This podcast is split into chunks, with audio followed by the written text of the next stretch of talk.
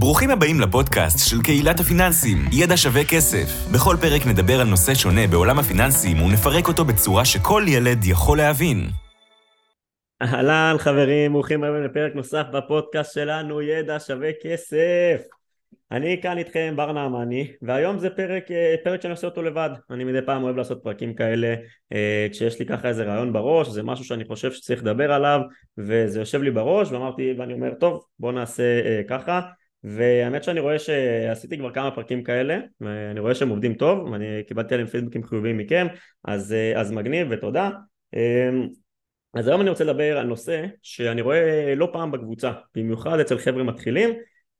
אנשים שבוא נגיד בדרך כלל זה, זה עובד בצורה כזאת יש לנו סכום של כסף כסף יחסית גדול אוקיי? כל אחד כסף גדול בשבילו זה אחרת זה יכול להיות 50 אלף 100 אלף 300 אלף 500 אלף מיליון שקלים זה לא משנה כרגע המספר עצמו אבל העניין הוא כזה, יש לנו סכום כסף גדול, אה, אנשים מבינים שהם רוצים להשקיע אותו בשוק ההון, בסדר? לא ניכנס עכשיו שוק ההון או נדל"ן או משהו כזה, מי שרוצה נדל"ן או שוק ההון או נדל"ן, יש שני פרקים שלמים ששי ואני עשינו על זה, אם אני זוכר נכון, פרקים 60 ומשהו, מוזמנים להאזין להם, במשך שני פרקים שלמים הסברנו את הדילמות ואת היתרונות של כל אחד מה, מהאפיקי ההשקעה האלה, אבל נניח שיש לנו סכום גדול שאנחנו רוצים להשקיע בשוק ההון.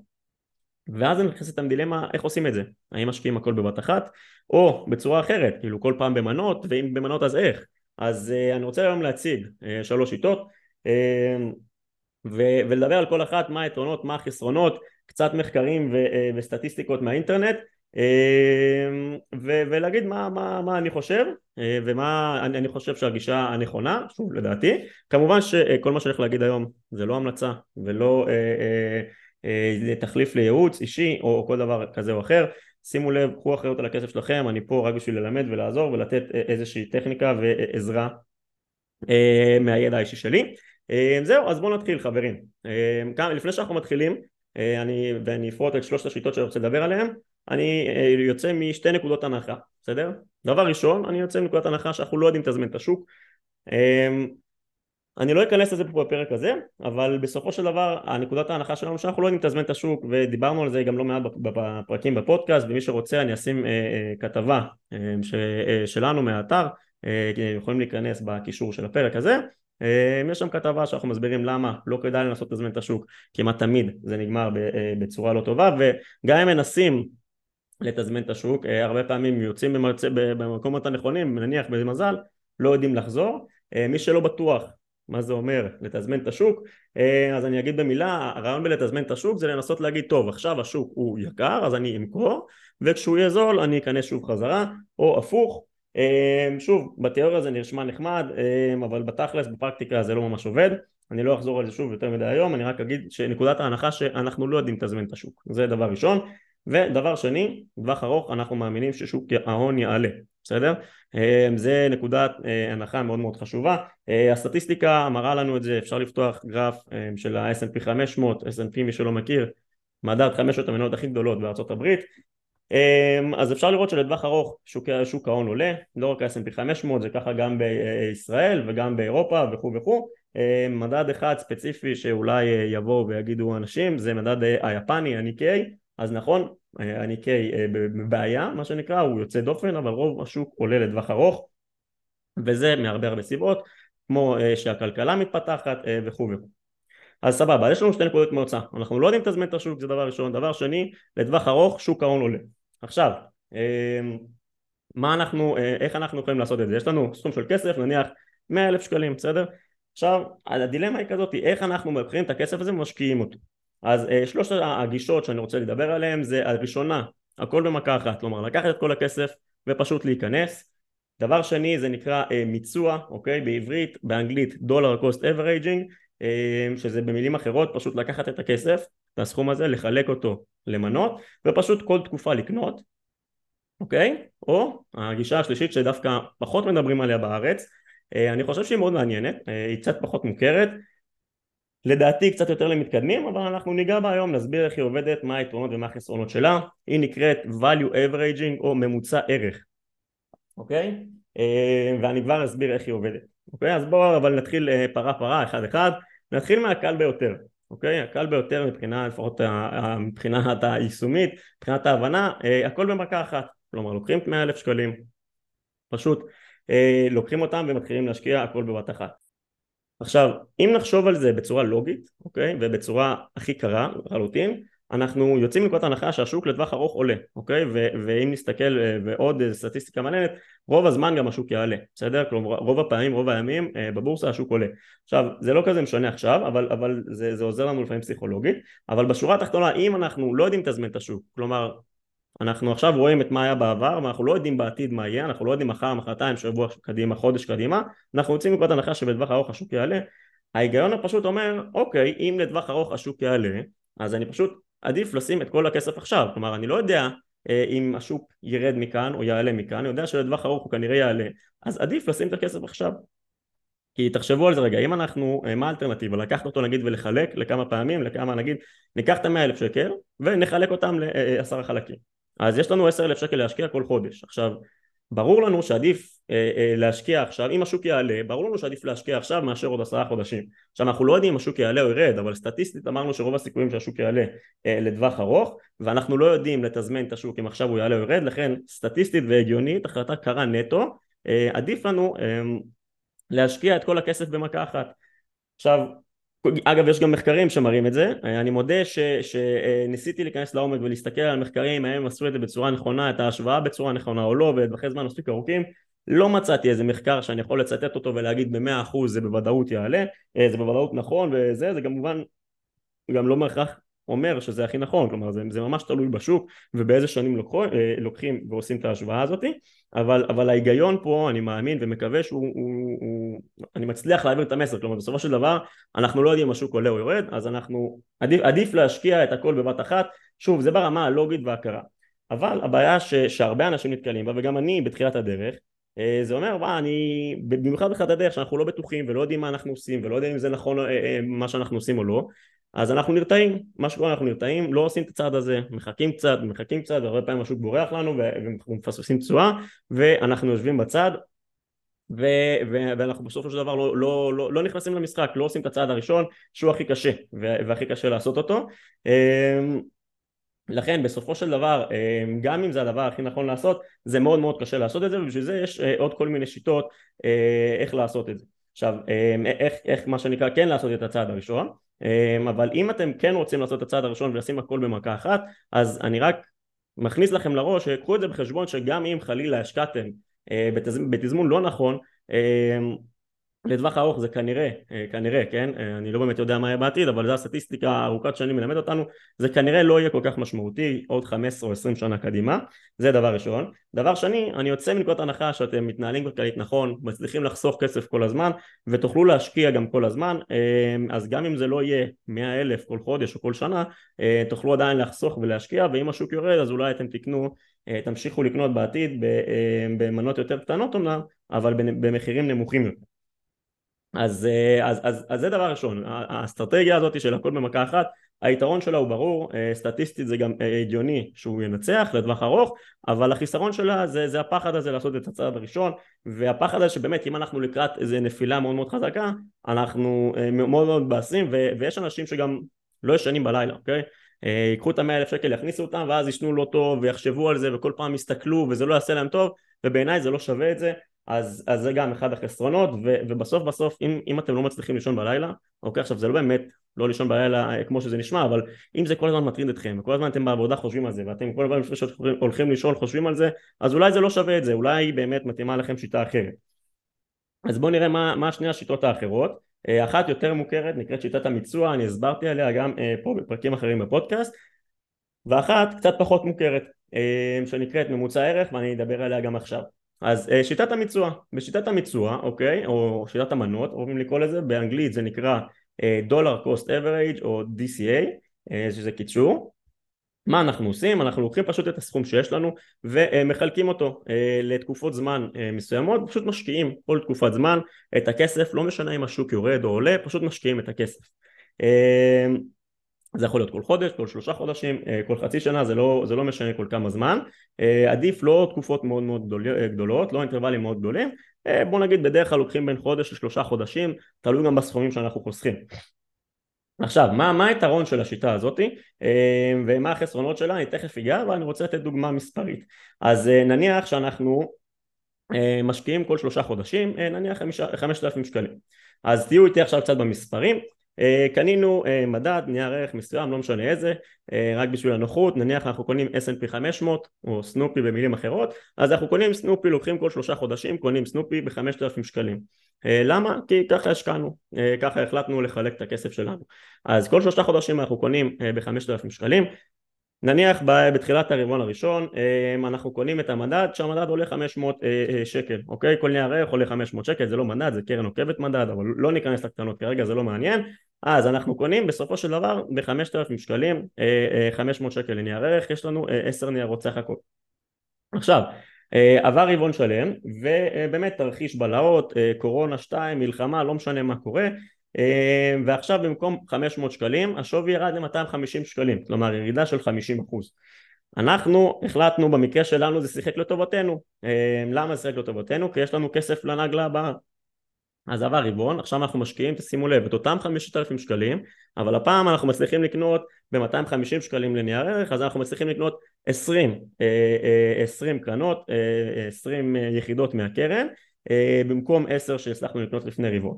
כלומר, סך הכל השקענו 10,000 שקלים, אבל יש לנו 30, אוקיי? 30 יחידות של אה, אה, נייר ערך, נניח של הסנופי, כלומר המחיר הממוצע שקנינו בו הוא 333, ושוב מסתכלים פה על המחיר הממוצע, אה, לכן זה נקרא בעברית מיצוע, שיטת המיצוע, אה, לפחות ככה אני קורא לה, ואז מה שיוצא מצב שבשביל שאנחנו נהיה ב break even, אוקיי? שלא נפסיד ולא נרוויח, אנחנו צריכים לחזור למחיר הממוצע של 333. אני מזכיר שוב, המדד עכשיו 250, אנחנו צריכים להגיע ל-333 ושם אנחנו break even. כלומר, אם מתישהו, ואני מזכיר שוב, נקודת ההנחה שהשוק עולה בסופו של דבר לטווח ארוך, אז אם מתישהו השוק יחזור ויגיע ל-500, כמו שקנינו אותו ברבעון בהתחלה, אז אנחנו כמובן נהיה ברווח, כי יש לנו גם אה, כבר אה, מחיר ממוצע הרבה הרבה יותר נמוך. אז זה בגדול בגדול שיטת המיצוע. אמ, שהיא אחלה והיא נחמדה והיא טובה. אה, אם אנחנו מצפים או חושבים שהשוק יראה אבל אנחנו לא באמת יודעים לתזמן, אני מזכיר, אנחנו לא באמת יודעים לתזמן את השוק ואמרנו שלטווח ארוך בדרך כלל השוק עולה. אבל השיטה הזאת עוזרת לנו אה, ככה אה, לרסן את הפחדים, כלומר אני אומר זה עדיף להשקיע, אוקיי, להתחיל ולעשות את הצעד הזה מאשר לא לעשות אותו בכלל. אז בואו נעבור ככה כמה קצת על חסרונות וקצת על יתרונות של השיטה נתחיל דווקא מהחסרונות. אמ, אז דבר ראשון אם השוק עולה כמובן אם השוק עולה אז ואני מזכיר שוב לטווח ארוך השוק עולה אז כמובן שיטת המיצוע גורמת לנו לקנות בממוצע גבוה יותר. כי עדיף לקנות אה, עם כל הכסף שלנו מההתחלה נגיד במחיר של 500 מאשר אה, בפעם הראשונה 500 ואז אחרי רבעון במחיר של לא יודע מה, של 600 ואחר כך של 700 ואחר כך של 800 אנחנו קונים במחיר יקר יותר אז מן הסתם זה פחות כדאי, פחות עדיף. אז במקרה שהשוק עולה אנחנו מרוויחים פחות אבל עדיין אנחנו מרוויחים שזה נחמד. אני לא חושב שהרבה אנשים יתלוננו על זה במיוחד בתחילת הדרך אז זה אומנם חיסרון אבל זה לא כל כך נורא. כי אנחנו מרוויחים בתרחיש הזה בסופו של דבר אם הסכומים קטנים מדי אז צריך לשים לב לעמלות מינימום.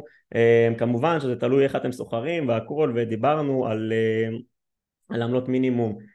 ובאופן כללי על עמלות מסחר בשני פרקים אחרים בפודקאסט. ואפילו שי ואני עשינו איזו הדרכה סופר פרקטית וממוקדת למי שרוצה להבין איך להשוות ואיך לעשות ואיך ככה לבוא ולפתוח חשבון מסחר ממש ממש אנחנו יורדים שם לפרקטיקה של מה להסתכל, אה, אה, כל העמלות, כל הדברים שצריך לשים אליהם אה, לב, מיסוי, חשבון מיסוי בארץ, ברוקר זר או לא. וכמובן נכנסים למערכת המסחר ורואים איך קונים ואיך מוכרים. הערכה סופר פרקטית במחיר מגוחך אז מי שבא לו אני אשים את, ה, את הלינק הזה למטה. כמובן שיש לנו הטבות מסחר עם כל הגופים בארץ בתי השקעות בארץ כל פעם הטבות משתנות אז פשוט כנסו למטה ללינק בתיאור אז אמרתי אם הסכומים קטנים מדי צריך לשים לב שעמלות המינימום אה, לא אוכלות לנו חלק משמעותי מהכסף. אם אנחנו קונים ניירות ערך בשקלים זה לא נורא אמ, בדולרים זה כנראה כן יהיה בעייתי. וחיסרון משמעותי שאולי בתקופה הזאת הוא הופך לפחות משמעותי זה בזמן הזה שאנחנו מחכים הכסף שוכב. כלומר תחשבו יש לכם נניח 100 אלף שקלים החלטתם להשקיע כל חודש אז יש עשרה חודשים שבינתיים אה, חלק גדול מהכסף יושב ולא, ולא עושה כלום אוקיי אז פתרון אפשרי וזה לקנות קרנות כספיות שדיברנו על זה אה, בפרקים בפודקאסט ויש כתבה אצלנו באתר מי שרוצה אני אשים גם את זה קישור, קישור לכתבה. אמ, אז בזמן הזה ש... כדי שהכסף באמת לא ישכב ולא יעשה כלום אפשר אולי לשים אותו באיזה אה, מכ"ם אולי או קרן כספית או איזה משהו כזה אמ, כדי שבינתיים לפחות יעשה איזושהי תשואה. ואני אומר זה אלטרנטיבה עכשיו כי עד לא מזמן עד לפני פחות או יותר שנה הריבית במכשירים האלה הייתה מאוד מאוד אפסית ועכשיו יש לנו אלטרנטיבה משהו שלפחות נותן כמה אחוזים בשנה אמ, אז זה, אז זה נחמד ועדיין זה כמובן לא אמור לעשות את אותן תשואות כמו שהשוק יודע לתת לטווח ארוך. אמ, אז בסופו של דבר בעיניי זה כן חיסרון כי הכסף שוכב ולא באמת עובד. גם אם הוא עובד אז זה עובד חצי קלאץ' יש לנו מנגנון שעוזר לפצות על זה. היתרונות וזה בעיניי נקודה אחת שהיא סופר משמעותית אה, סופר קריטית. פשוט עוזר לנו להתמודד עם הצעד של, עם הפחד של הצעד הראשון אוקיי? וזה באמת בעיניי שווה הכל. כי יש אנשים שבאמת מפחדים ואני מבין אני כל כך מבין זה כסף שעבדתם בשבילו כל כך קשה בדרך כלל וזה מפחיד לשים אותו בשוק ההון במיוחד שאין ניסיון במיוחד שמפחדים אה, לעשות את הצעד הראשון הזה ואין את הניסיון ולא יודעים איך להתמודד עם זה.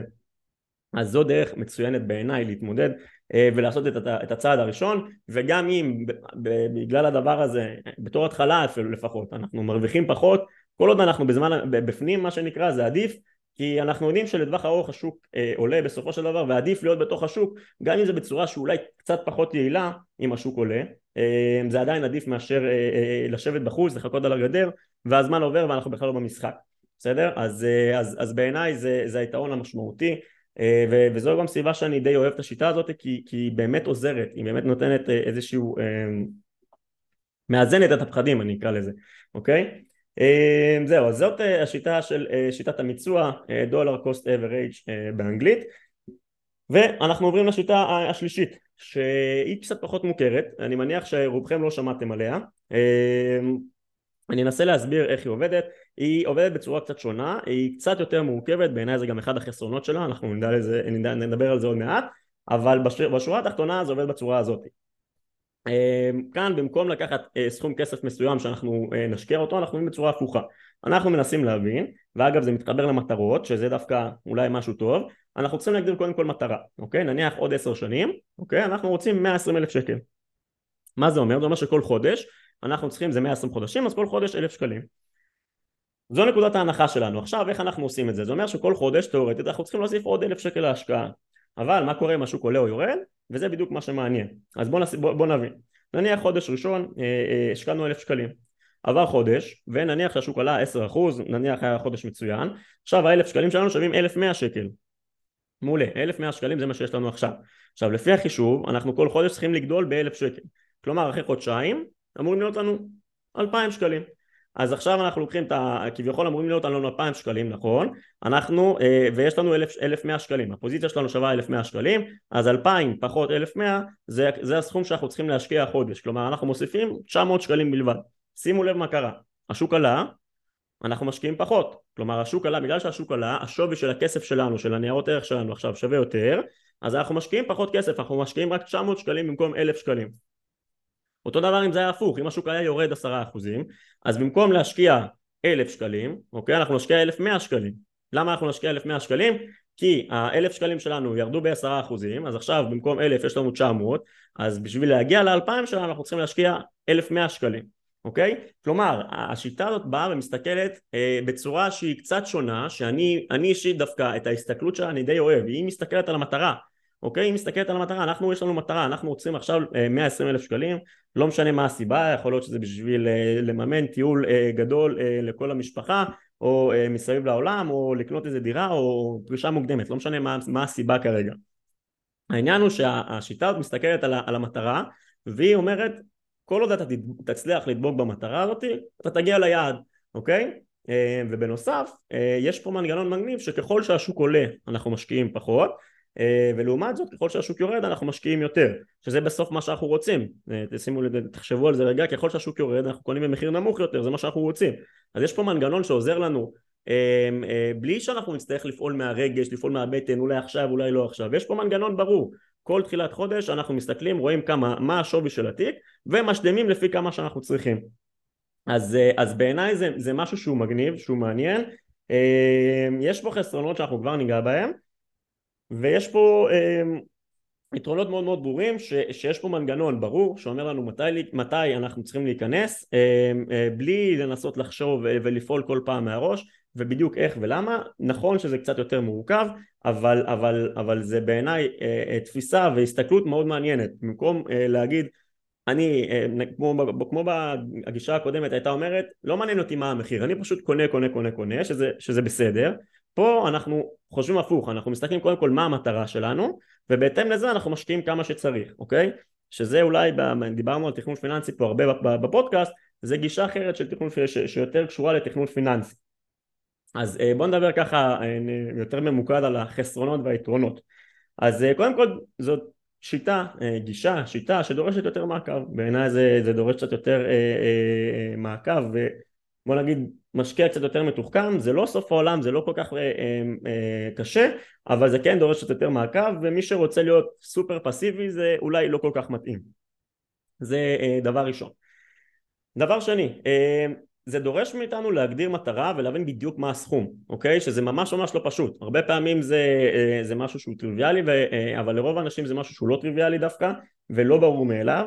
אז, אה, אז זה איזשהו חיסרון שמשהו שאין לנו בוא נגיד בדולר קוסט אברג' למרות שבעיניי זה תמיד נכון ולכן הדבר הזה הוא גם יתרון ואני תכף אגיע לזה אבל, אבל עובדתית כרגע זה דורש מאיתנו משהו שלא נדרש מאיתנו בשיטת המיצור. אה, אה, חיסרון נוסף שחשבתי עליו זה, זה אוקיי נניח שעברו עשר שנים הגעתי ליעד שלי. מה עכשיו? כלומר אני עכשיו מוציא את הכסף אז אם זה יעד שהוא מוגדר וברור אחלה אבל אם זה משהו שהוא הוא, הוא ככה אמורפי אני אולי חוסך לאיזה, אה, לפרישה מוקדמת אז נכון יש סכום אבל זה לא בדיוק מאה אחוז עכשיו יכול להיות שזה השתנה יכול להיות שלא כלומר אם, אם המטרה היא מוגדרת וברורה ולא זזה אז זה סבבה אבל אם המטרה היא זזה קצת אז זה קצת מסבך את כל העניין הזה אז, אה, אה, והופך אותו קצת יותר מורכב, אז שימו, זה, אה, שימו לב לדבר הזה. וחיסכון, וסליחה, ושתי חסרונות מאוד משמעותיים של השיטה, זה קודם כל שהיא דורשת יכולת חיסכון גבוהה ולא מספיק ברורה.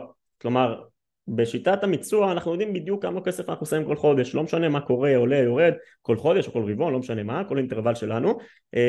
במקרה הזה זה לא בטוח, כלומר אם יש ירידות משמעותיות, יכול להיות שנצטרך באותו חודש ספציפי או באותו רבעון לשים הרבה כסף מהבית, אוקיי? אה, כי תשימו לב, אמרנו שאם השוק יורד באותו חודש, אנחנו צריכים להשלים, הרי לא משנה מה, אנחנו צריכים לשים אה, שהצבירה שלנו תגדל באלף שקלים כל חודש, בדוגמה הקודמת, אם השוק ירד 20 או 30 אחוז אה, בחודש, אז, אז, אז זה מכניס אותנו לבעיה, אז יכול להיות שהפתרון זה להשקיע לאינטרוולים יותר קצרים, כל שבועיים, אולי כל חודש, אני לא יודע מה, אבל, אבל קחו את זה בחשבון ש, שהכסף שאנחנו שמים כל חודש הוא לא, הוא משתנה אוקיי? וזה קצת קשה אה, לבן אדם רגיל מהשורה שאולי לא חוסך אה, אה, סכומים כאלה. מצד שני אני מזכיר שוב נקודת ההנחה שלנו שיש לנו סכום כבר אה, קבוע, סכום גדול שאנחנו רוצים להשקיע אותו, אז יכול להיות שבמקרה הזה זה כן יכול לעבוד. אה, ודבר נוסף זה משהו ש, שעוד יותר מפריע לי, זה כי אם אנחנו רוצים נקודת הנחה אה, שלטווח ארוך השוק עולה אז, אז בסופו של דבר אה, אם השוק עולה לטווח ארוך אז תשימו לב מה קורה פה אנחנו משקיעים פחות ופחות כסף. אז זה נחמד שאנחנו אה, באמת משקיעים אה, פחות כסף כשהשוק עולה ומשקיעים יותר כשהשוק יורד אבל בסופו של דבר אנחנו משקיעים פחות כסף ואם נכנסנו לתקופה של ראלי אוקיי? שכל חודש השוק עולה שזה אחלה וזה מגניב אנחנו מרוויחים אבל מרוויחים פחות.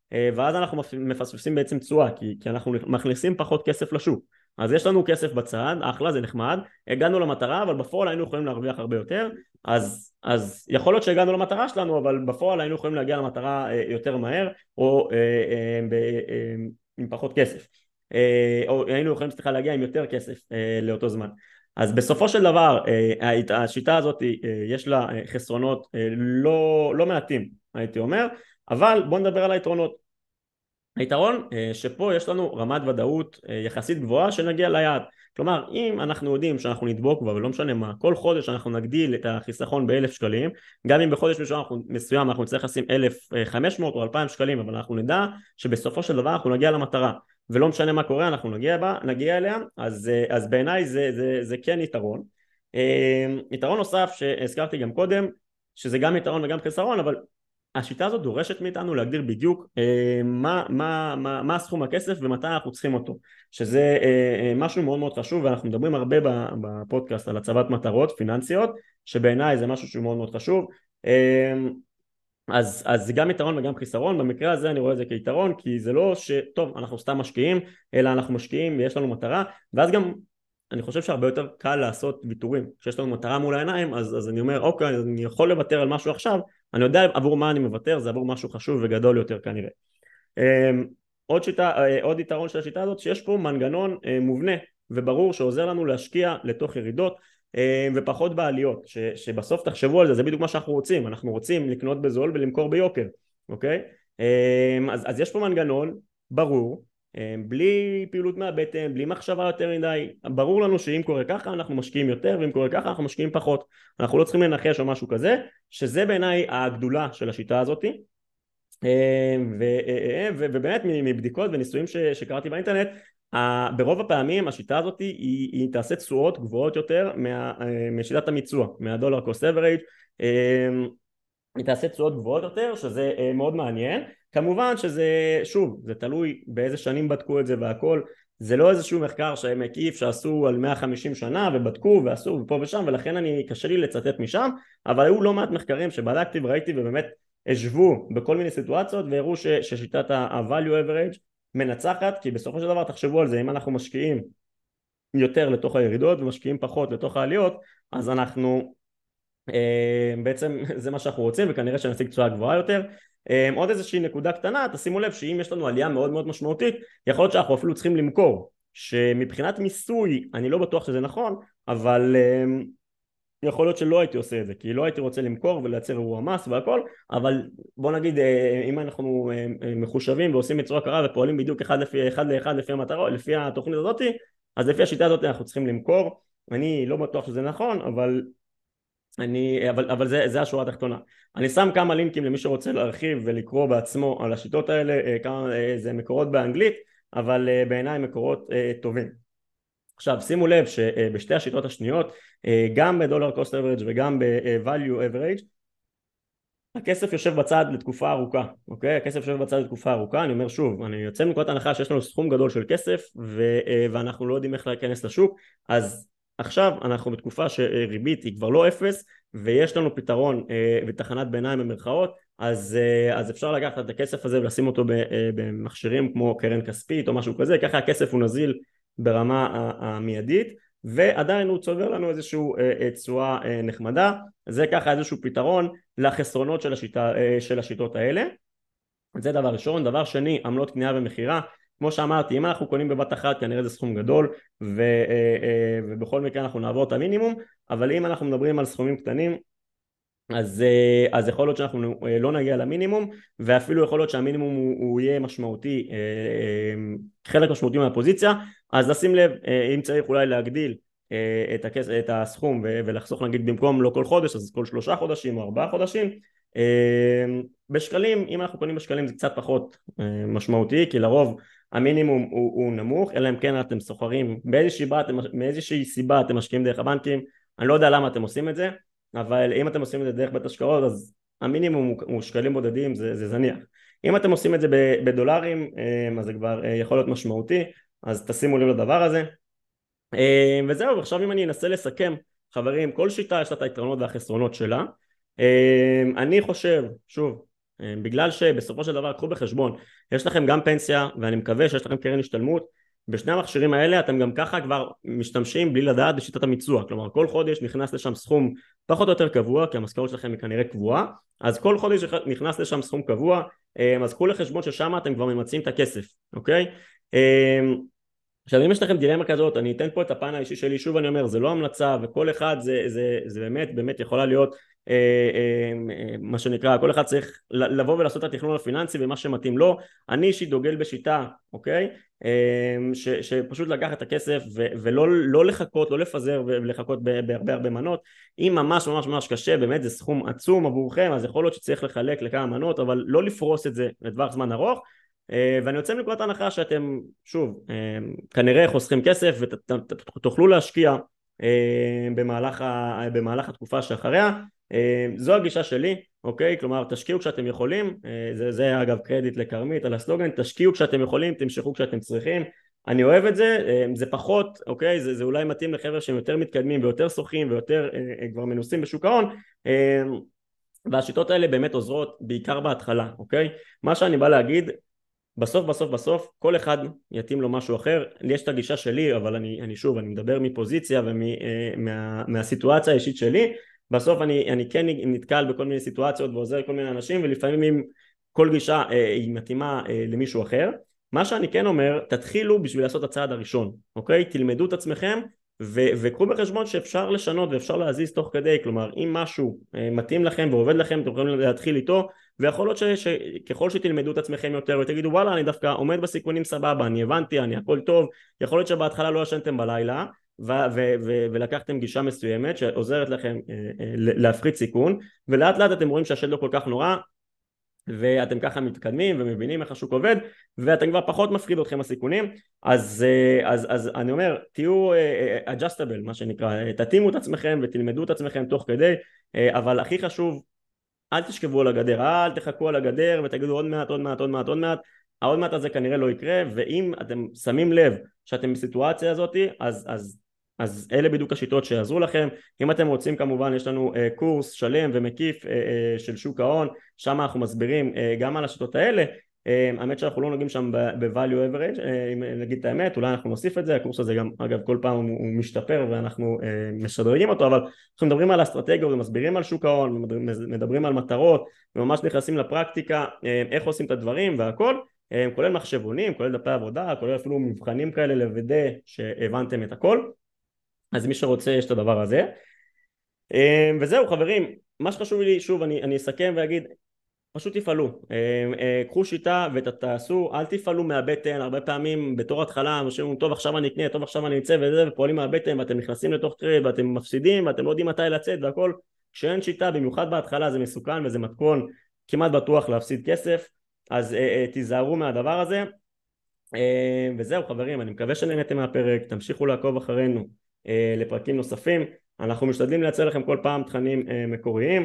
תעקבו, תפיצו אה, לחברים ונתראה בפרקים הבאים חברים. ביי